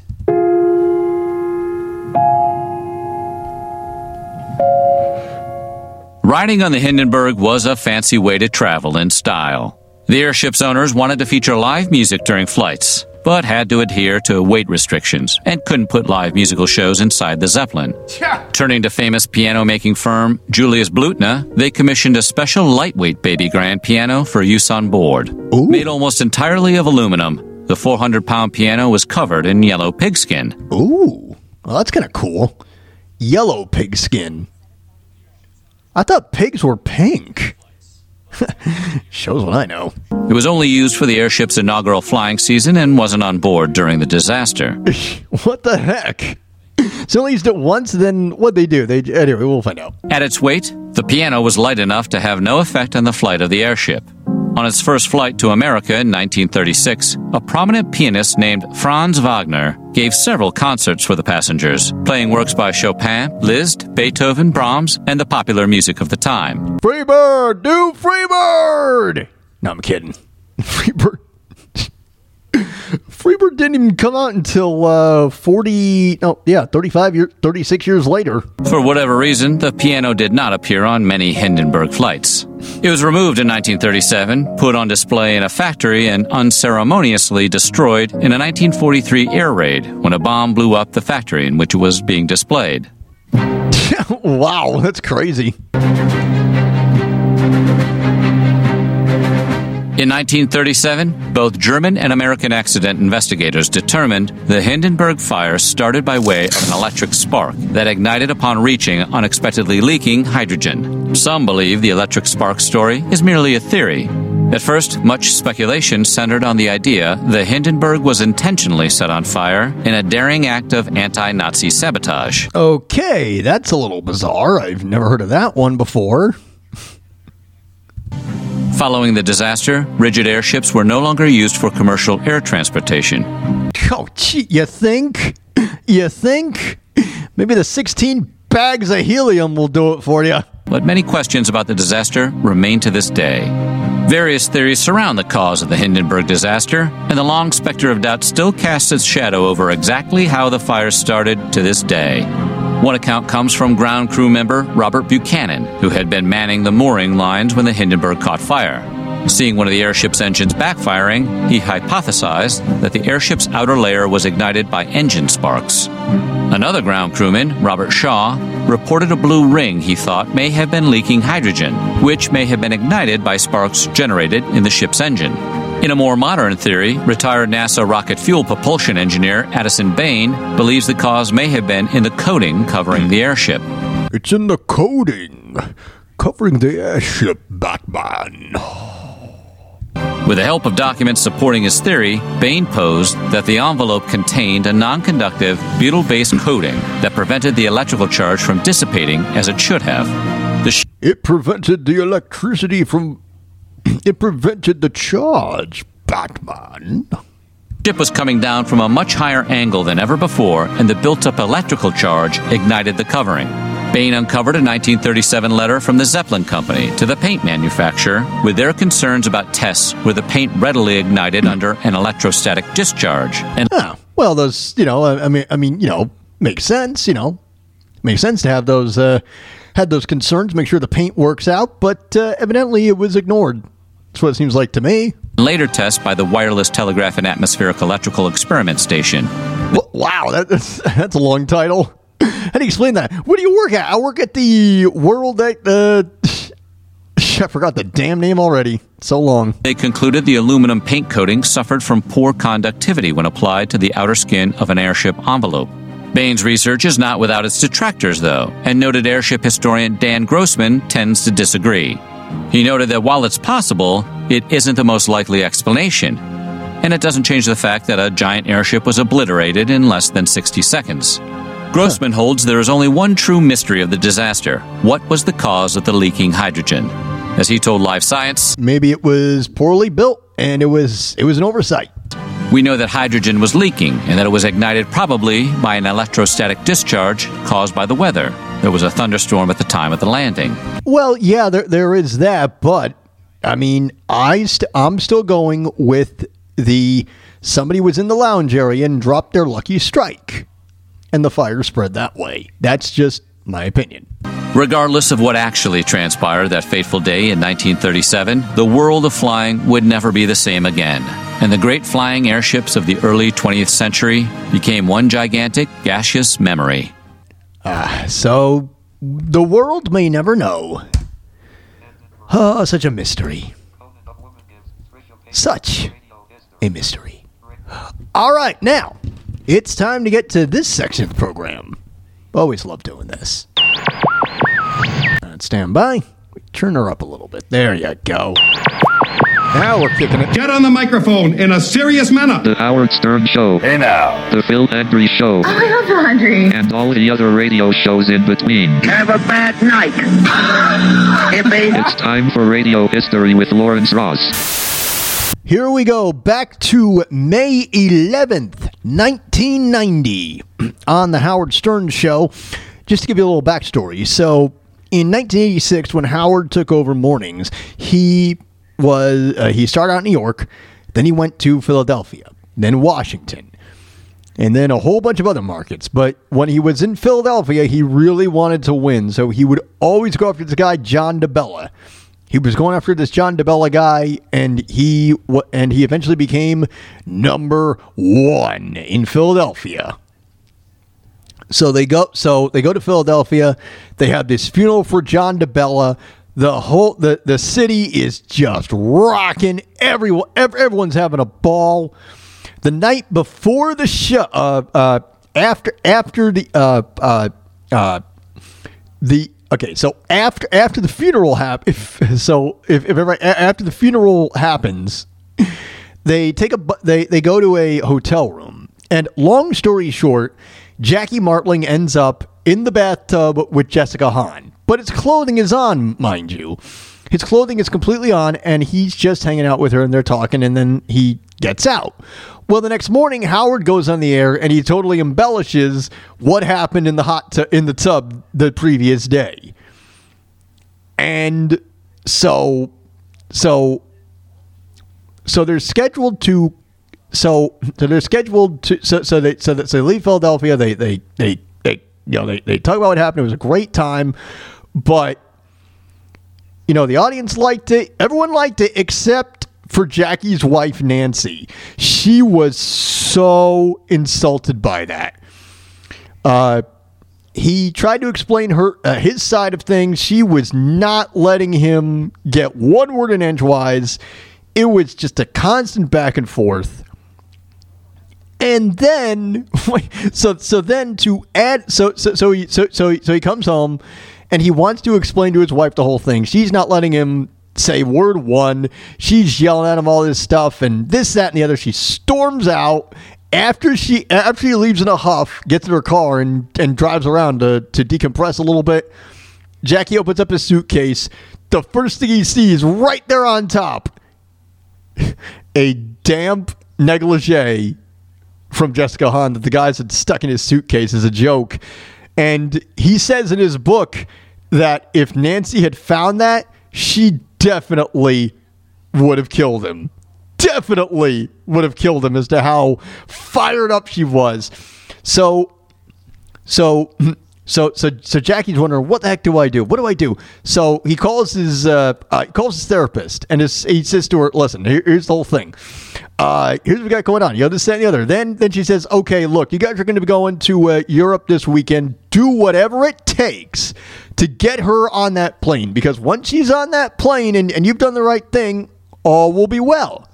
So Jackie's like, all right, fine. So he opened up the show with this, and this this, this is one of the times where he was very sincere and even asked them, please don't make a mockery of this, but of course, the Howard Stern Show, of course, they just said, let's have fun with whatever we got. So here we go. Now an announcement from Jackie. Just, oh, come on. All right. Hang on, I just want to check something real quick. Okay. All right, just checking something real quick. I gotta, I gotta speed this up a little bit. Okay, here we go. I just want to apologize to my wife, Nancy, for uh, the Jessica Hahn bathtub incident. I, I, Thank you. What, well, sorry. Okay, I didn't realize oh. you were not done. Okay. Oh, stupid, and I'll never do anything like that again. And I love you, and I'm very sorry, and I'm very sincere. And don't, please, don't make a mockery of this. I'm serious. I'm sorry. I'm not trying to bring the show down. I just wanted to apologize to her. She was very upset. Thank you. done, Howard. So there we go with that. Now on to... okay, one more example. Okay, one more radio history thing, and then... Uh, um, uh, One more radio history thing, then, then, then it's almost, then the show's almost over. But uh, this is one of my favorites from today's date, May seventh, two thousand two is when this ran. Wow, gosh, it's it's it's a classic, man. From the Phil Hendrie Show, uh, Phil once uh, uh, Phil said in the program that he would raise fifty million dollars uh, if anybody could take out Yasser Arafat. So Margaret Gray calls in and she says, I'm working on some numbers. And then Lloyd Bonafide is on the phone, another one of Phil's characters. And David Hall, the vice president of syndication, is also on the uh, in this in this episode in this excerpt in I'm sorry in this uh, moment from the show as well. But this is but but this this is just this is just one moment, because there's so many great moments from this uh, bit that Phil did, and it's just so hard to choose like a personal favorite, but this this this one is this one's really great. So they're trying to do the song "Say You Say Me" by Lionel Richie, and Margaret is trying to sing it, and she either she either like she either messes up the words, or Lloyd keeps looking at her creepily, or Phyllis to cut her off because she says something out of line. And this is where at this this is where she says something out of line, and and uh, and it and it was and it wasn't censored. It just it went out over the air. Uh, so here we go. Phil, give me one more chance. This is for all of our guys on the front lines in Afghanistan and around the world, striking a blow for freedom. I'm gonna blow you. I mean, I'm sorry. I want to strike a. Okay, hold on for a minute. I love that. That's great, is what that is. Oh my gosh, that's funny. Oh my lordy lordy, that's funny. Too damn funny. All right. Uh, let's see. Okay. Uh, just uh, real quick, I see that uh, Conan O'Brien is hanging it up after twenty-eight years, and of which, uh, hey, look, good for him. I mean, he's he's he's if he's had his fun doing it, he's had his fun. He's had his fun doing it. But I mean, look at all the great stuff he's contributed to comedy. Not only just his T V show, but also he was a writer for The Simpsons for a little bit. And uh, and uh, here's and here are two excerpts. This this is a this is a uh, first up. I got Beavis and Butt-Head commenting on uh, Conan O'Brien, and then I got a clip from the South Park movie that actually features him. And uh, so I'm going to roll that, and then uh, and then uh, and then I'm going to say a couple more things, and then I will go right into the uh, outro. Here we go. Uh, that looks kind of like Conan O'Brien. Oh, yeah. I heard he has a gigantic schlong. Uh, no, you're thinking of me, Beavis. Um, no, I, I was thinking of me, actually.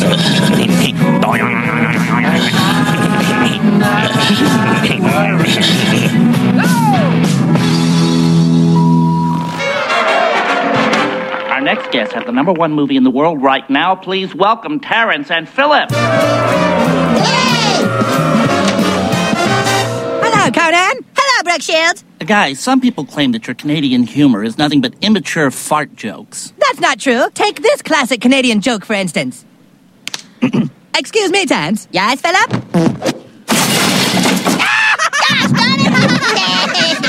Good one, Philip. Cheers. Cheers, fuckface. Guys, you can't say that on T V. Now Terence smells like my ass. I farted once on the set of Blue Lagoon. So, guys, does it make you nervous to be in America? There are a lot of organizations here that want you arrested for destroying children. Oh, they'd have to find us first. You're right. Now. Terence and Philip, Mothers Against Canada is placing you under citizen's arrest. Mom? Dude, what the hell's going on? We have a court order for your arrest. Philip, we've been ambushed. Here you go, Conan. This little scrotum sucker deceived us. You are a bad man. Don't listen to them, Conan. You loved our movie, Conan. We watched it together, remember? You laughed. What have I done?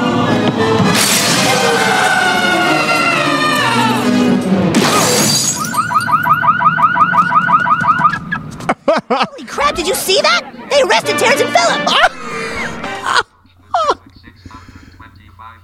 That's wild. All right. Well, you know, that's, uh, wow.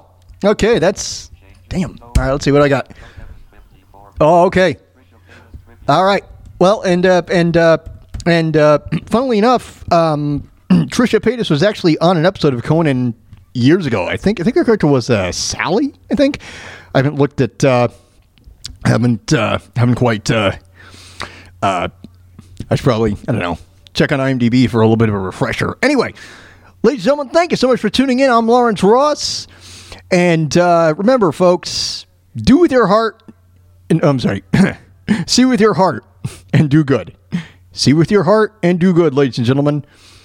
I'm Lawrence Ross, and again, and uh, as a closer, here is the tribute song that I wrote for Trisha Paytas. And I will see you all next Friday, same time, same station. See with your heart and do good. Good night, everybody. Thanks for listening.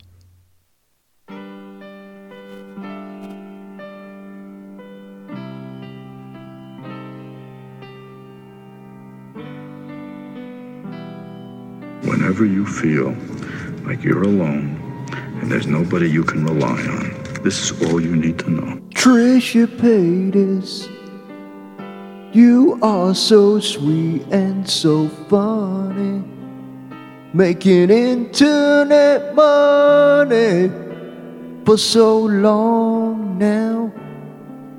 Oh, you're a smart one, and I know you're a woman of all seasons. The fans you are pleasing them, so please take a bow. You're called the queen of YouTube, and for you it's the perfect label. It's the best royalty they've got yet. Now it seems to me some Burger King and Taco Bell is on the table, so a big mukbang is what we're gonna get. Trisha Paytas, oh, you make really good covers. You write songs for your lovers, filming on an iPhone and vlogging, oh vlogging, well that's not just you talking. Your videos make us feel like we're not alone, even when it's cold out you bring sunshine. Your stuff is like a fine bottle of wine, it only seems to get better with age. You've really got a caring soul, and to make you've got a heart of gold, I say.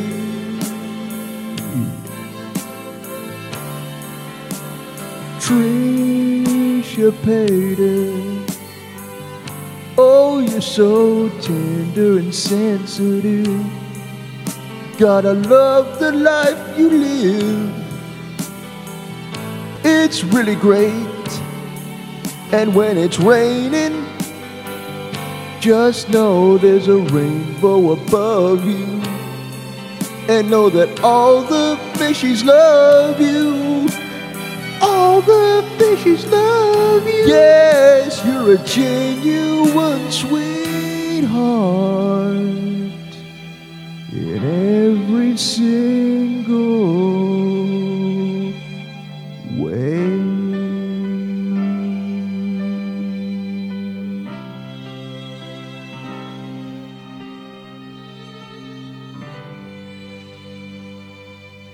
Thank you all for coming. There's uh, coffee and brownies out front. You've been listening to The Lawrence Ross Show. Email the show, blind lawrence at gmail dot com. There's a letter in your mailbox. Follow him on Facebook, Twitter, or Instagram, all ending in forward slash blind lawrence. Be careful of the fucking... fucking wall. Check out his YouTube channel, youtube.com forward slash Lawrence Ross. Become a fan of the show on Facebook, facebook.com forward slash LRoss1987. I'll send your shiny happy ass a friend request. Rate and subscribe to the show on iTunes or follow the show on Spotify. Search Lawrence Ross. Get out and take your Sacagawea dollars with you. This week's edition of the Lawrence Ross Show has just hit the brakes. Keep your ugly fucking gold brickin' ass out of my beach community. You lose! Good day, sir! I was making radio shows for fun. Everybody does it. Everybody I know does. Shut up! And Baba Booey to y'all.